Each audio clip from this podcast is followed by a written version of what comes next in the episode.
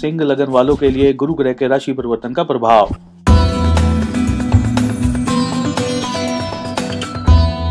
सिंह लगन वालों को जो लोग टीचिंग लाइन में हैं या टीचिंग लाइन में जाना चाहते हैं, उनके लिए समय जो है बहुत ज़्यादा शुभ आ रहा है।